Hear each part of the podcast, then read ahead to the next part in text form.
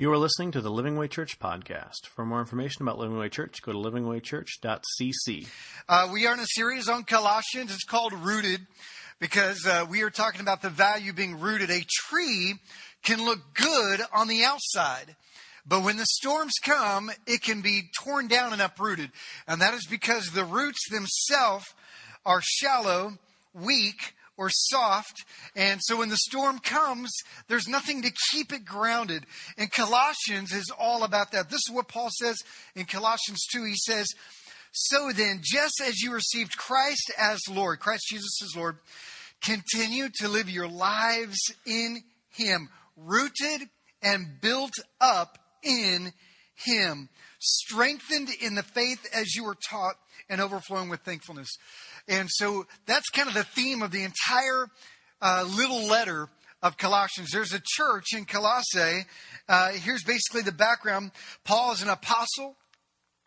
And uh, this is what it says in Colossians 1. You kind of take a look at the bra- background check here. Is that Paul, he says, I am an apostle of Christ. He's not an apostle of himself. He didn't just kind of get inspired and want to do something. Apostle means sent one or the voice of. He is the sent one, the voice of a messenger of Christ, not by his will, he says, but by the will of God. This is important because Paul, when he writes in his letters, is speaking in the authority of Jesus Christ, not his opinion. He says, and Timothy, our brother, which is a pastor uh, who is in prison with him, uh, he is in house arrest in a prison in Rome. And clear on the other side of Europe, in uh, what is modern day Turkey, back then it was uh, Asia Minor, uh, it says this To God's holy people in Colossae, the faithful followers, uh, faithful brothers and sisters in Christ, grace and peace to you from God our Father. So this tiny little bitty letter to the church in Colossae is broken up into two halves. The first half is all about the root system and it's about what we believe. And then the second half is about the fruit system. It's about how we live out what we believe. So we're still on part one. And last week, after he says, Thank you, I love you, I'm praying for you, he gives one of the greatest clearest, loudest declaration of who Christ is in the entire New Testament. Colossians 1. If you didn't hear last week's, you can go online, you can read the notes, and you can listen to the sermon online. He lays out one of the greatest explanations of who Christ is God in the flesh. Jesus is God Almighty, the Creator, with us, who died for us. So today, Paul says, in that message, I am a minister. Now, when we think of ministry, what do you guys normally think of? I mean, some people, when they think of ministry, they think of, well, church volunteering. Uh, they think of maybe a pastor. They think of the Roths. They think of the pastor there in the Congo. You might think of an evangelist. You might think of a missionary. Uh, but the biblical definition is, is different. It's much larger than that. The Greek word for ministry, or the word where we get ministry from, is actually a word that just means servant. So when you see the word ministry, he's talking to followers of Christ who know they are called to serve the world. So what I want us to do is I want us to have a different perspective of ministry because as we read this section on ministry, it's not about Paul only, it's about you. And I want you to write this down. A different perspective on ministry is that you need to realize you if you are a Christian, you are a minister. It's just that simple. If you are a Christian, you are a minister. You are a missionary. We talk about this a lot at our church, and this is a great time to, di- to dive into because Colossians covers it. Now, there are biblical roles of ministry leadership that God calls some to. Ephesians says that he gives as gifts. He raises up and gives people, uh, churches gifts. He gives them pastors and he gives them apostles and prophets and evangelists. He gives them teachers. He gives them leaders. And, and in the Bible, there are examples of those that are in vocational ministry, but that is not in any way saying that these ministers, like myself, are more important or valuable than you as a minister where you are. The Bible is very clear. It is implicit that if you are a Christian, you are a minister, that each and every one of us is given a skill or a gift for the kingdom of God and for the world. So, with that in mind, I want us to read Paul's behind the curtain experience of his ministry and read it through the lens of our life. Because every job, every classroom, every location that God has placed you in is your ministry. And I believe God has called us to make not just a difference, but an eternal difference. So today, Paul tells us how to make an eternal difference in our ministry. Now, if you're not a Christian here, then uh, I want you to know that we love you, we care for you. This is a passage that is directed towards Christians, and though you may not be a Christian, I want you to hear the heart of, of the Apostle Paul for you and the heart that followers of Christ have and should have for you. So let's dive into it. In Colossians, we're going to pick it up in verse 23 where we left off last week. So he says this This is the gospel. That's what he just shared. That was last week's message. The gospel of Jesus Christ, the life changing good news of Jesus. He says, This is the gospel that you heard and that has been proclaimed to every creature under heaven, and of which I, Paul, have become a, servant. Some translations actually use the word I have become a minister. That's because minister and servant are the same word. Okay? He says, Now I rejoice in what I am suffering for you. And I fill up in my flesh what is still lacking in regard to Christ's affliction. Now, some people like, I don't understand. How is Christ and his affliction not enough? How is our affliction making up for Christ's lack in affliction? Is Christ enough? Yes. On the cross, Jesus declared, It is finished. He is enough. He rescued us. He redeemed us. But even though our sin is paid for, we live in a fallen world. Salvation has come, but it's not fully delivered. I don't know if you realize this or not, but there's violence in the world. There's death in the world. There's sickness in the world. There's trials. There's persecution in the world. Christ is enough, but it hasn't been fully delivered until the return of Christ or until we uh, meet him in heaven. So we still experience pain and suffering and trials until that day. Like in the Congo, you heard some of the experiences there. There's tremendous amount of violence and persecution. You have some trials here, but nothing compared to what they go through. But I want you to know that this is a momentary and a temporary trial. Christ is enough, but we're still going to go through trials until we see him. And he says, I am suffering for you for the sake of his body, which is the church. He says, Man, everything I'm going through is for you. He says, And I've become its servant. Whose servant? Suffering's servant. In Acts 14 22, Paul, when he's leaving a group of people, he's strengthening and encouraging some disciples and encouraging them to stay true to the faith. And he says this He says, We must go through many hardships to enter the kingdom of heaven. If this is the kingdom of heaven and you have passageway through Christ on your way to the kingdom of heaven, you will experience hardship. And he says, I have embraced the suffering and the hardship that I will endure because it comes along with the journey to know Christ. And I have not only embraced it, but I have become its servant. He says, Man, I've surrendered to the suffering. Verse 25, by the commission God gave me to present to you the word of God in its fullness, the mystery that has been kept hidden for ages and generations, but is now disclosed to the Lord's people. To them, God has chosen to make known among the Gentiles the glorious riches of this mystery, which is in Christ in you, the hope of glory.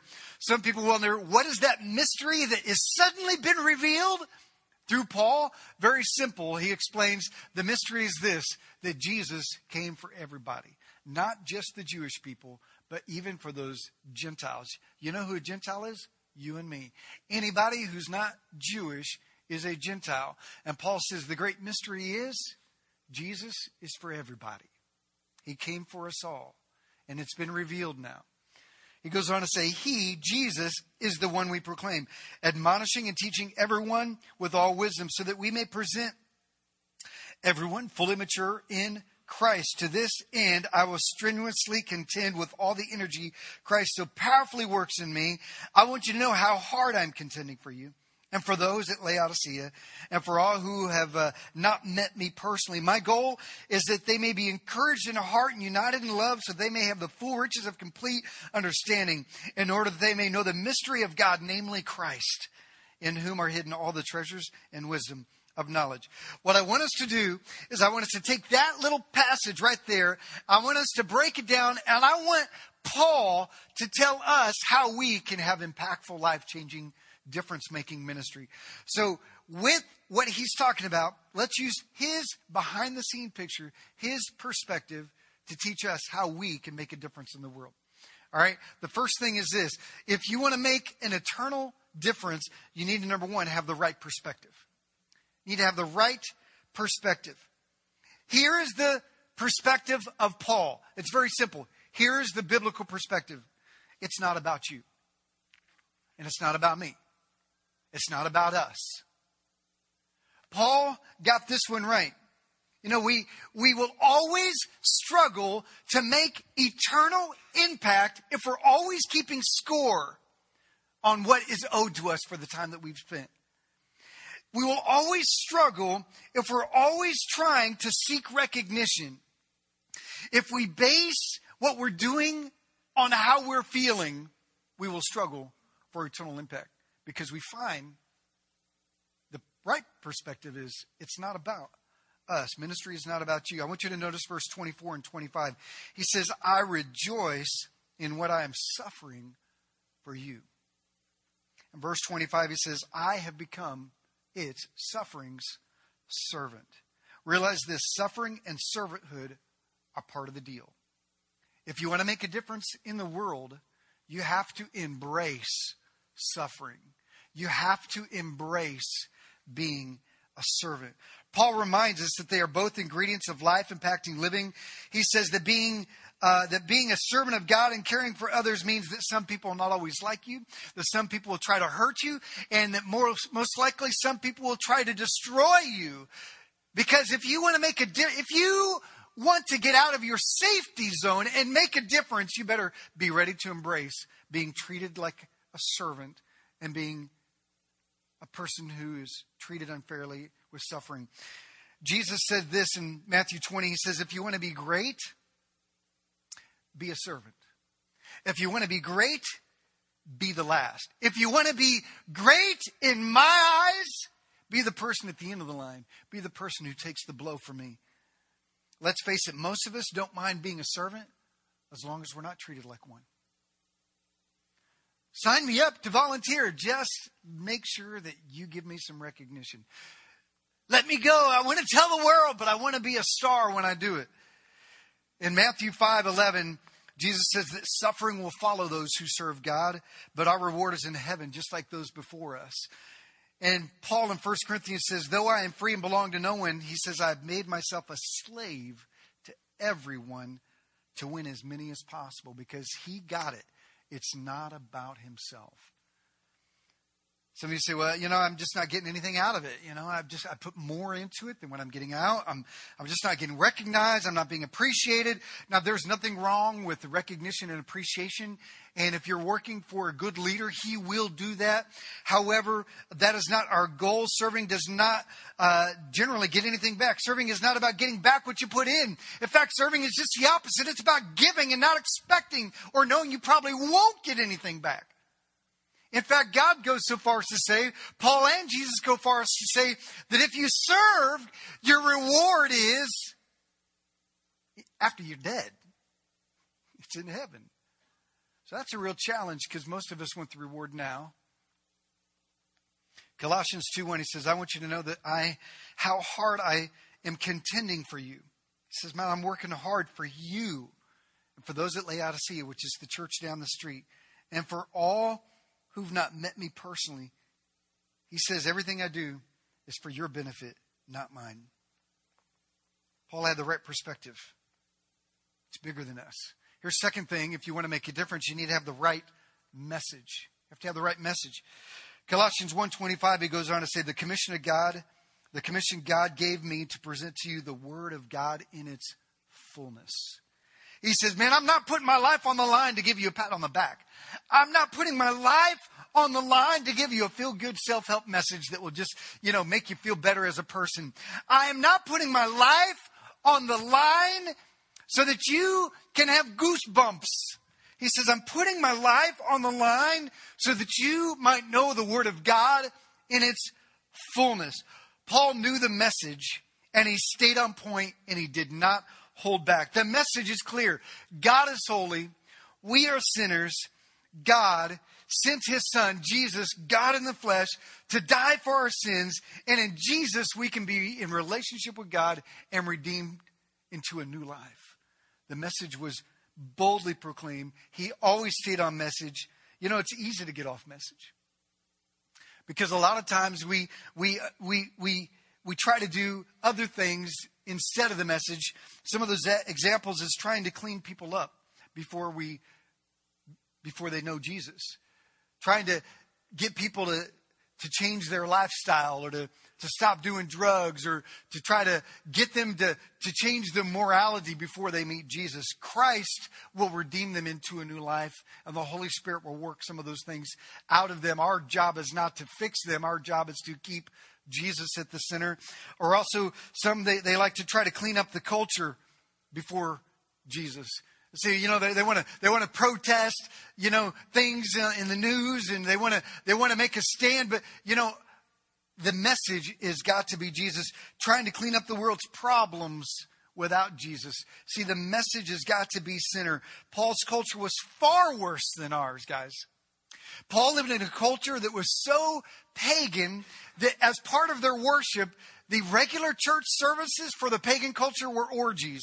It was a sexual nature. I mean, all of the temples were dedicated to sexual experiences. It was not uncommon, even Colossae, for people to go to their temples of worship and have these, the temples would be filled with temple prostitutes. It would be, uh, that was how they gave to the temples through experiencing prostitution. And, and, and it was, it was bi, it was gay, it was heterosexual, it was anything goes in the culture of Paul. They had genocide. I mean, if, if they didn't like their child's hair color, it was common to kill them. If they didn't like that they were left handed, they killed them. If they were sick, they killed them. If they were old, they killed them.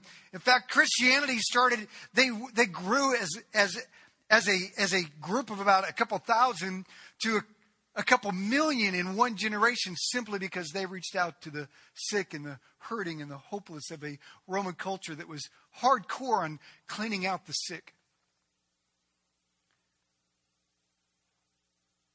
But Paul stayed on message Jesus. He never encouraged them to hit the streets with their, with their signs. He never said, you know, hit the phone bank. He said, Jesus. The message is Jesus. We have a message. We are sent with a message, words of life. We need to keep the main thing the main thing. The Word of God is our church's message, and it is the fullness of that message that we must proclaim, the right message. Here's a third thing that he had he had the right methods. He goes on to say in verse 28, it says, He is the one we proclaim. The message, he says, He's the one. That's the message. And then he says, he gives us two crucial method structures. He says, and we do this by admonishing and teaching everyone with all wisdom. I've got this coin here. It's a uh, silver dollar. Keep it in my office. It's kind of a, it's a real silver dollar, and uh, it's big. but see, there's two sides of the coin here. There's two sides of the coin. He says to to, to make a difference, we need to have both sides of the coin. He says there's the admonishing and there's the teaching. Admonishing is a warning, teaching is a walking. On the admonishing side, we challenge people to the dangers of life in their spiritual journey. We, uh, when we talk to Christians, we, we admonish them, we warn them, we challenge them, we confront them, but we also must teach them. That's walking with them. That's instructing them. That's more encouraging. Teaching is encouraging, while admonishing is a warning. And he says what some people like to do is they like to pick one or the other. Some people, they like to keep just the happy stuff, just the encouraging stuff, just the you're awesome, you're okay, you know, just get out there, do your best. We want to we want to walk with them, we want to teach them, and uh, you know, but there's also a, a flip side. But when we neglect the admonishing side, when we just say, let's see, I'm going to do. I'm going to teach you, and that's all I want to do. I just want to keep it good, keep it happy, keep it encouraging. What results are Christians who are shallow, Christians who are loving, but very shallow. But then there's the flip side. Some say, well, you know what? I'm all about the, uh, uh, uh, I'm all about the bullhorns and, and the, and the, and the, and the crates and the turn or burn. And there's this sense of warning. And all that produces is unloving and judgmental people. He says you need both. You need the admonishing part and you need the teaching part. You see, Jesus did both perfectly. In fact, Jesus did a lot of warning. And most of the time, the people he were warning were the judgmental, were the hypocrites. They were the religious leaders. Paul is challenging us the right method, uh, methods. There are times when we need to do this. Second Timothy 3.16 says, All scripture is God-breathed and is useful for teaching, rebuking, correcting, training in righteousness, so that the servant, that's you, of God, the minister of God, that's every follower of Jesus, may be thoroughly equipped for every good work. So, man, we're called to teach, to rebuke, to correct, and to train. And that equals rooted. Okay? So here's the, the next thing. He says, uh, not only do you have the right message and the right methods, but you need to have the right goal. The right goal. He says this in Colossians. He says, This is why I do it. This is the this is why I am out there embracing struff, uh, struggling and strife and suffering. He says, verse 28, he says, He is the one we proclaim, admonishing and teaching everyone with all wisdom for this reason, so that we may present everyone fully mature in Christ. Some translations say perfect, which basically just means mature or complete. He says, To this end, I strenuously contend. Man, this is a life verse. The life verse for a lot of ministers says, It's that I live to proclaim, train, and walk with you so that one day I may present you as mature. We are to have the guts to say hard things, the wisdom to say it helpfully, and the tenacity not to quit until they learn to live it. This is powerful. Our goal, if you want to make a difference, our goal is maturity. To produce mature followers of Christ. And it requires walking alongside people. The blow in, blow up, and blow out mentality is not what God had in mind. Two things that confuse the goal, and these are in your notes. Two things that we that we often think are the goal but are not. And the first thing is actually a good thing, but it's not the goal. The first thing is this is that when we try to fix people's problems, the goal is not to fix problems.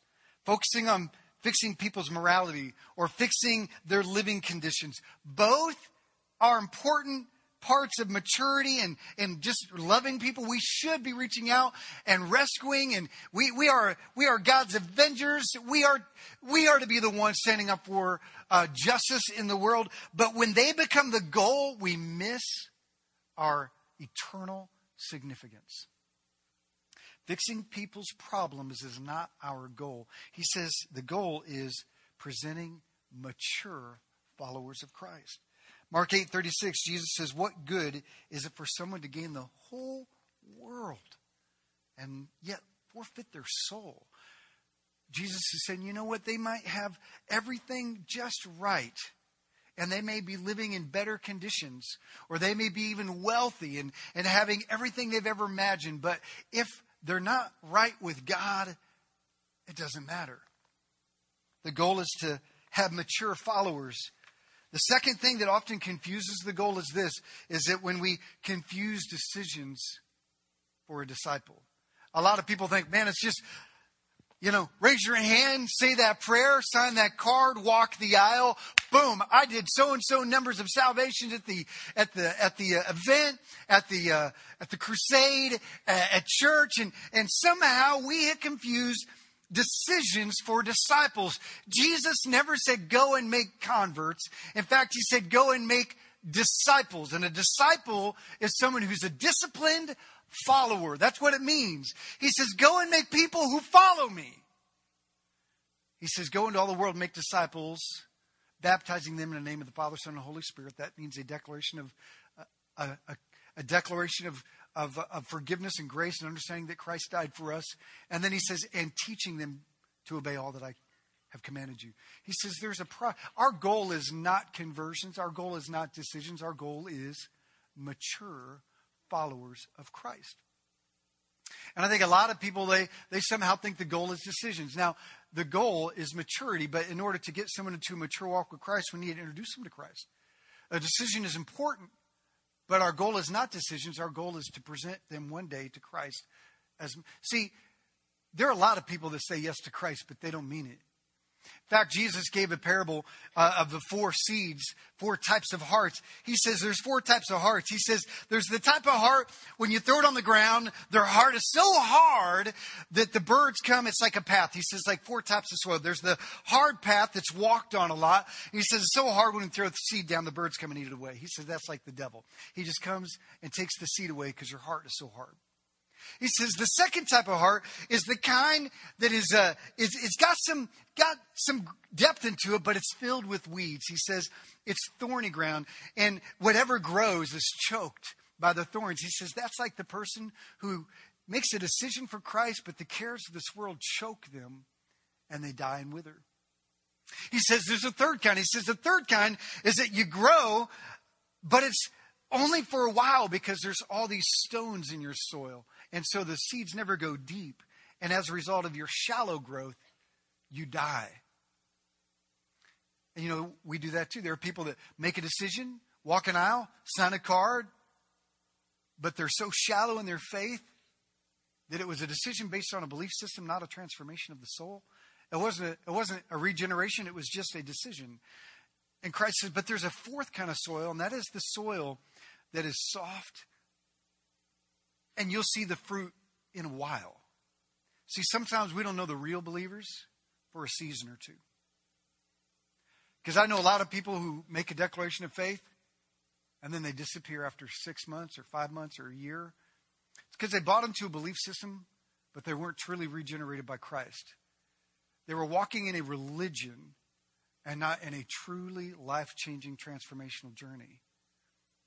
I'll tell you what, Jesus says that is where you need to focus your energy on is, is the mature, possibly even slow seasonal growth of others.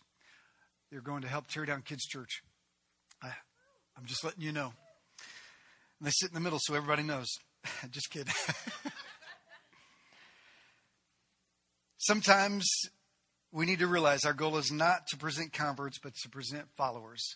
He says this in chapter 2, verse 1. I want to end with these couple thoughts. He says, I want you to know how hard I'm contending for you and for those at Laodicea, the church down the road.